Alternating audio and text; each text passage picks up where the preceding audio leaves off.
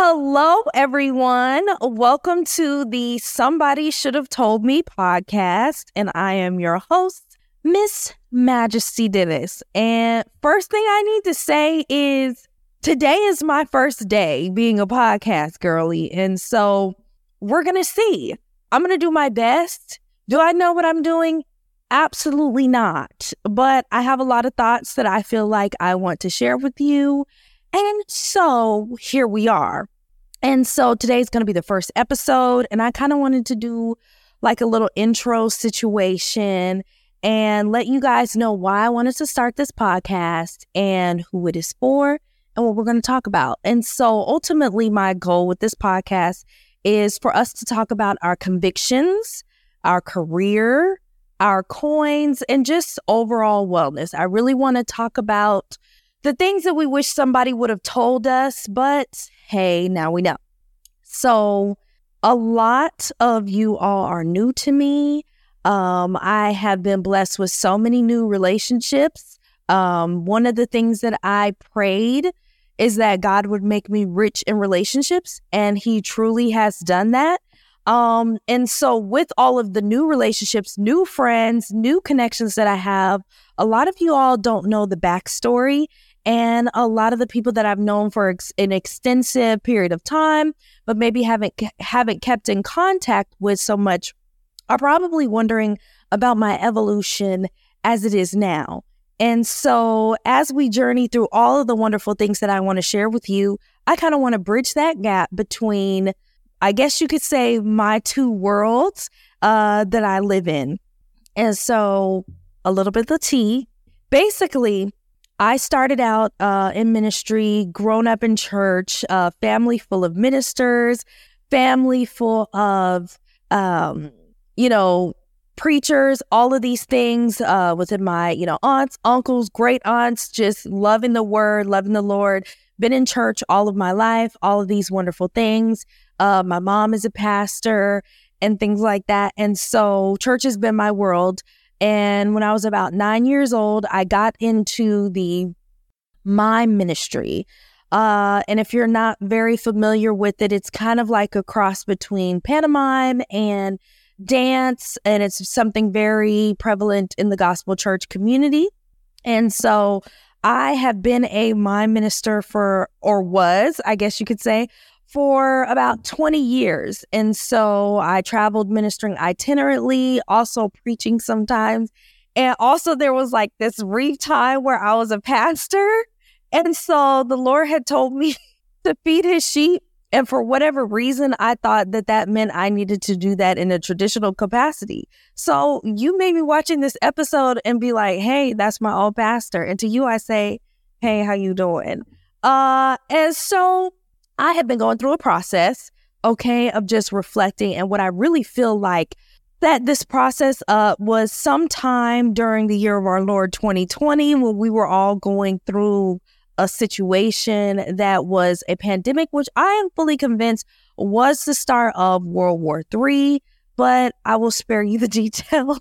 Um, for another day, you guys should see the producer. He's laughing at me saying that that COVID is the start of World War Three. But listen, I know this. Okay, so I started, uh, you know, miming. It's it's, um, you know, for the last twenty years, and so I actually had a series of major health challenges, major surgeries back to back that really slowed me down. Uh, as far as like the pace that I was moving at, ministering itinerantly, like going from church to church, miming, speaking, all of these things. And then I kind of felt like uh, like I was going through a tra- transition around 2019. And then, of course, 2020, everything came to a, an immediate halt. I mimed once, I think like maybe once or twice in 2020. And then, of course, churches were closed. And so there wasn't really much space uh, for me to be going church to church.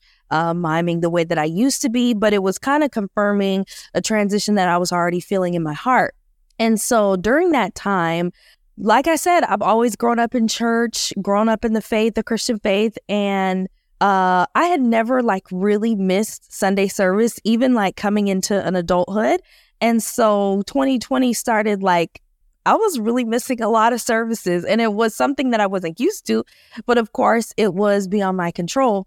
And so um, I think that that time of not being uh, instructed in that way in a traditional church setting allowed me to kind of get some clarity and hear from God directly for myself.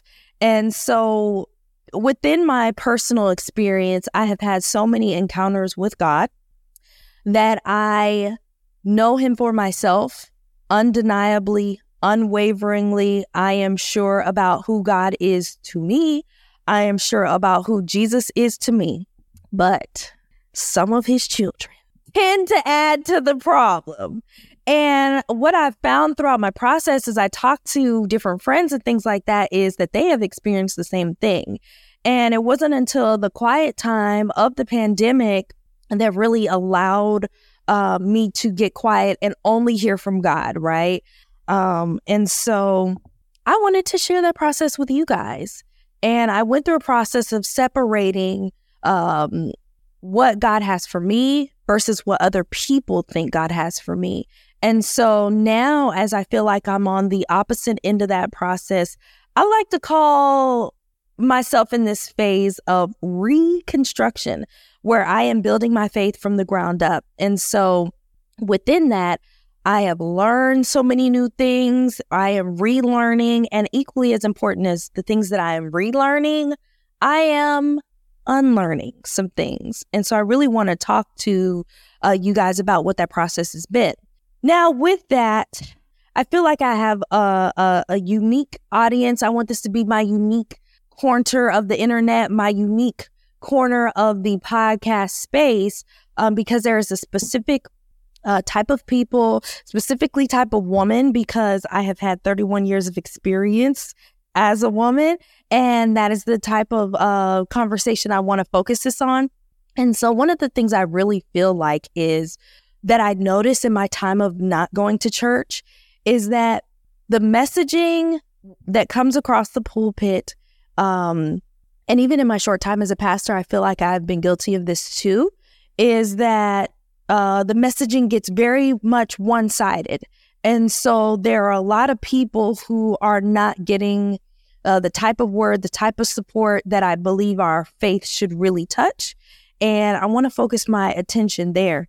There is a parable that's in the Bible, uh, Luke 15, 11 through 32, if you want to look it up for yourself. And we all know the story. It's the story of the prodigal son, right? And so uh, this father, he has two sons, you know, and one of the sons uh, goes out, you know, and, and asks for his inheritance like immediately before his father even dies, which is wild, okay? And he goes out and he squanders this inheritance, you know, spends it all on these prostitutes. I mean, just literally going crazy with the monies and finds himself in this pig pen. And at his lowest moment, he really like comes to himself and he's like, Look, even if I was a servant in my father's house, being a servant in my father's house would be better than this life I'm living out here. And in reflection, I like to look at that scripture because he comes back and the father is just so glad he's home because the father feels like the son is dead. You know, they hadn't really been in touch, whatever the case may be. So the father's like, let's kill the fatted calf, call everybody over. We are going to have this huge celebration uh, for my lost son because I thought he was dead. I know for certain he's alive, and let's celebrate him. Okay. Well, then there's actually two brothers, and the oldest brother says to the father, like, I am the one who stayed and I am uh the one who I've never, you know, asked for my inheritance prematurely. I've done all that you asked. I've never been a disobedient son. And now you want to do all this for my brother who is absolutely turned up on you. Now, mind you, let me add that this son who is asking for the inheritance, it wasn't proper to ask for the inheritance before his father has died. So essentially, for the son to be asking for this, the younger son to be asking for this inher- inheritance, he's essentially telling his father, You're dead to me. Uh, and so it really wasn't proper. And so the oldest son is like pleading his own case. Like, hey, I've been the one who's like followed the rules, and you are really doing all this celebration. And you know, the younger brother has disrespected you on the highest level and squandered everything that you gave him. And yet you want to do all this for him. Okay. And so the father says to him, uh, My son, you are always with me, and everything that I have is yours. Now that's all cute. Okay. But like I told you, this is Luke 15, 11 through 32. So when the father's like, You've always been with me, everything I have is yours, that's like the last two verses. Okay. That really bothers me because I feel like two verses. like this whole segment is about this son who goes out, does the absolute most, and and then even though this oldest brother who's followed all the rules, done everything he was supposed to do, he's just like, yeah, everything I have is yours. And they really don't go into what the everything is. It, they really don't talk about how the oldest son who stayed and obeyed like gets wildly celebrated. That's just the end of the story. And this son, the this youngest brother who was like wild and out, he gets all the shine. And where I find myself in that is the oldest son, okay? Because I never had no time where I was like out in the world sinning and going crazy. And during the quiet time of the pandemic where we had to go to quarantine church, some of the times I found myself listening to the sermons that were being preached like, you need to get off drugs. You don't need to be fornicating. You don't need to be sleeping with this person. You don't need to be sleeping with that person. And I sat to myself and thought, I really don't need to hear this. Like, none of this applies to me because I've been in church all my life. I've always taken God very seriously. And so a lot of the things that the messaging that was coming at me was very harsh for someone who's already doing what I'm supposed to do. And so that is who I am really hoping to reach through this podcast is the people who actually have followed all the rules, the people who did not go wild, the people who um, are trying to follow all of God's ways, but still feel like you are overlooked and you are coming up short. And so that's where my heart is with this podcast is that I want to focus on maybe those people who feel like I've done all that God asked me to do, and yet I still don't have the things that I want to have. Yet I still don't have the career that I hope to have, the love life that I hope to have. Uh, and this podcast is for you. And I want to share with you all of the things that you may wish somebody should have told you. So, within my reconstruction process, I find that the biggest red flag for me was what we call purity culture. Okay. And so that will be one of the first things we're going to explore within this little convictions portion. Um, and I will be highlighting with you some of the resources and some of the experts that I have turned to in my process um, of unlearning many of the ways of purity culture. And um, I will be bringing some guests on so you can hear from the people that I like to hear from to give you some insight, some fresh perspective. I was going through this process where I started to really feel like I was coming up short. Okay. Because mind you, I am very much a rule follower. I am very much type A, do as you are told if you follow the rules, things will go like this, this, and this. Uh, but one thing I do is keep an honest dialogue with God because He always already knows the truth. So there's no need to lie to God because uh, He already knows everything. So you might as well tell the truth and stop pretending. Okay.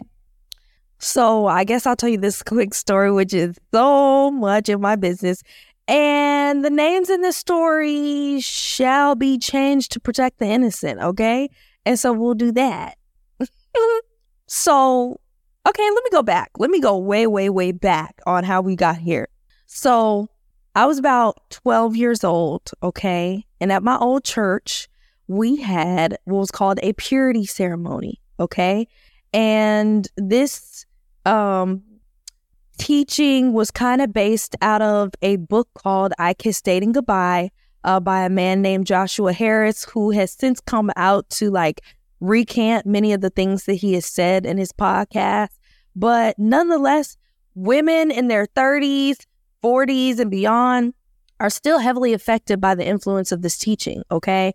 And so he writes this book, and basically within the book is these ideals that you should not be dating anyone unless you intend to marry them or, you know, this is your husband.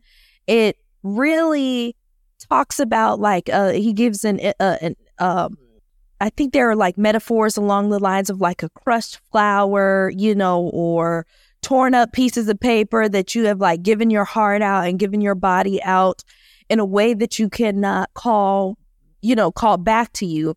And essentially permeates the um, teaching that any woman with sexual experience is damaged beyond repair, um, you know, living like this lustful life and all of these things. And so a lot of churches really adopted this teaching and held it. And even areas where you may not be familiar with this specific book, um, there were other books and teachings, idioms of thought that permeated this teaching that a lot of formal denominations held to within the church, and it uh, negatively affected women. Uh, and so the first thing I would like to say is uh, it also speaks to s- speaks about sex in a way that like sex um outside of marriage is like this unforgivable sin.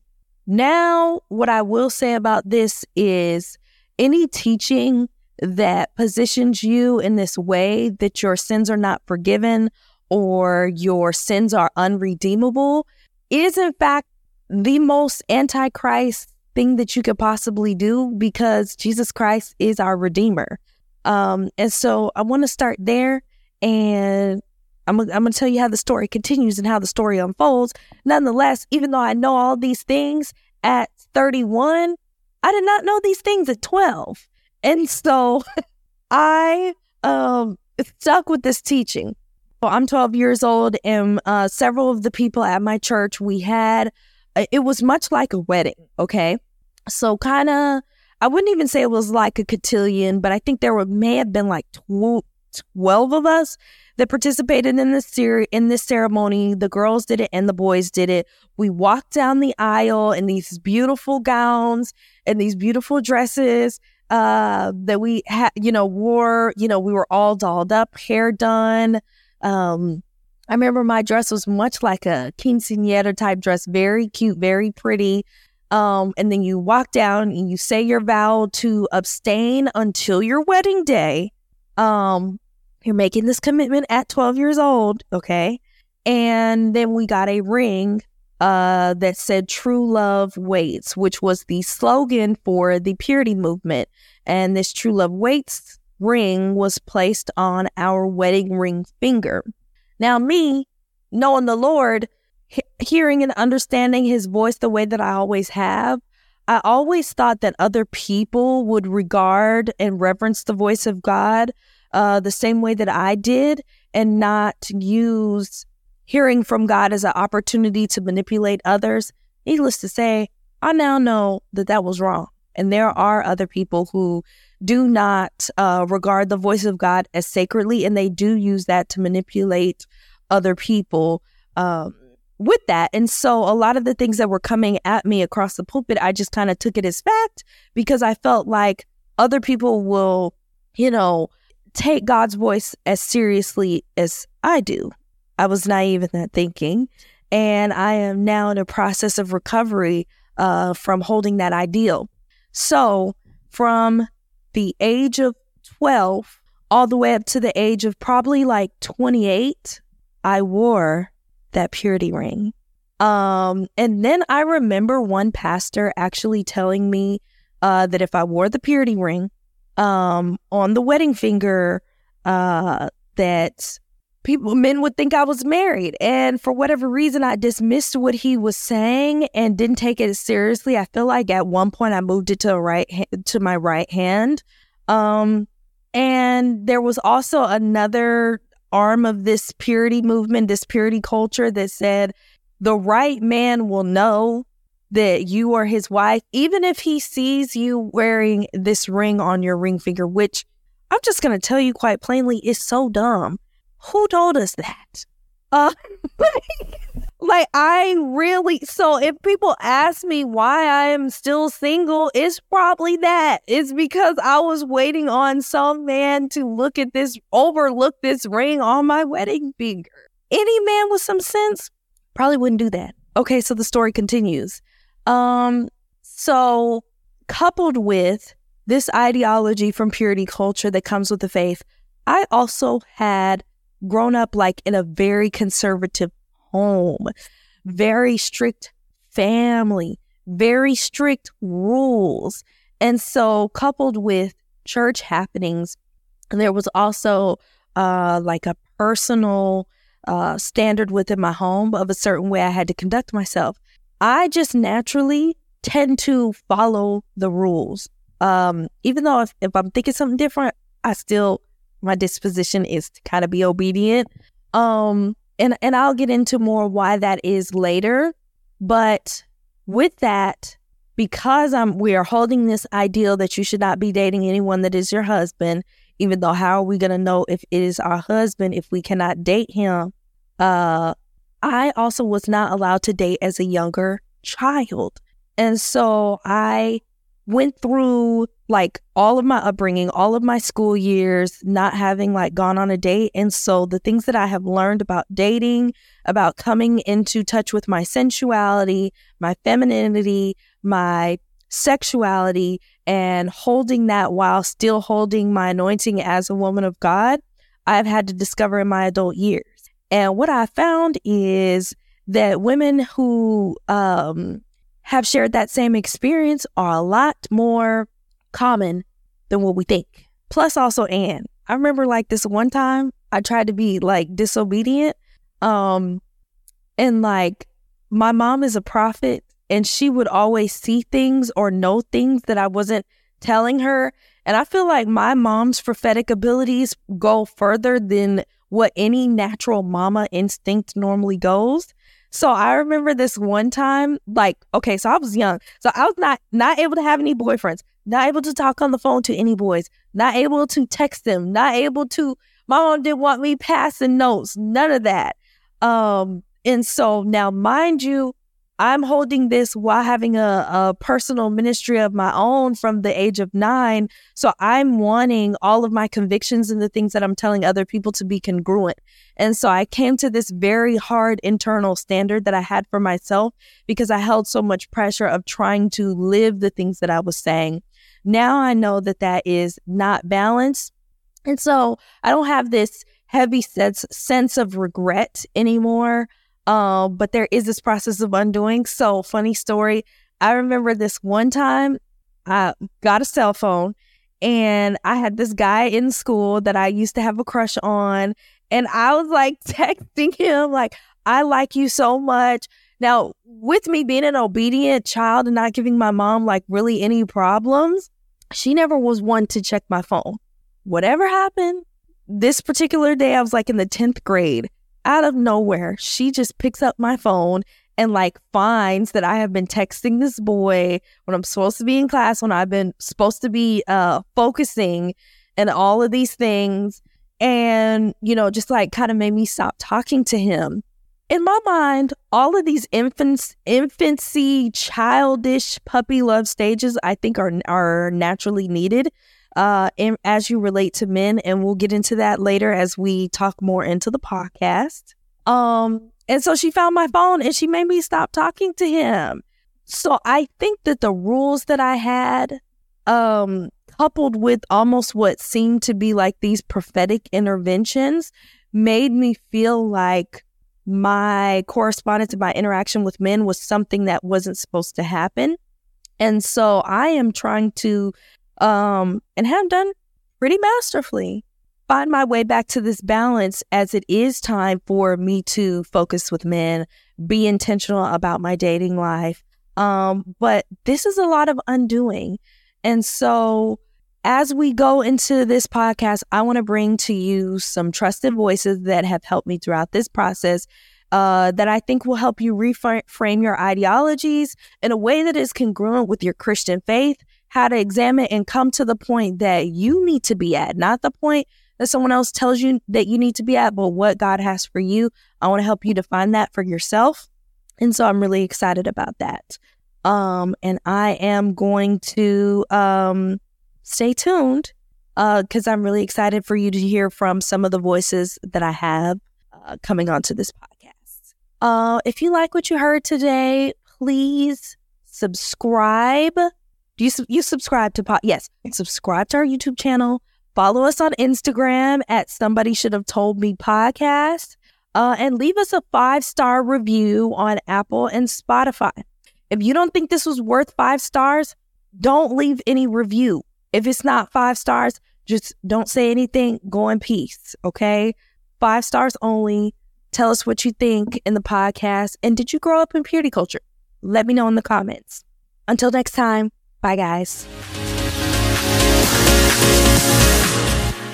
Hello, it's Majisty here, and I'm your host of the Somebody Should Have Told Me podcast, where we talk about our convictions, our career, our coins, and just overall wellness.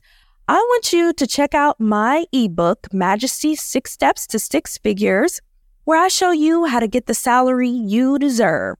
So click the link in the show notes, the bio, wherever you're listening or watching this podcast, and let me show you how to get to the money. All right.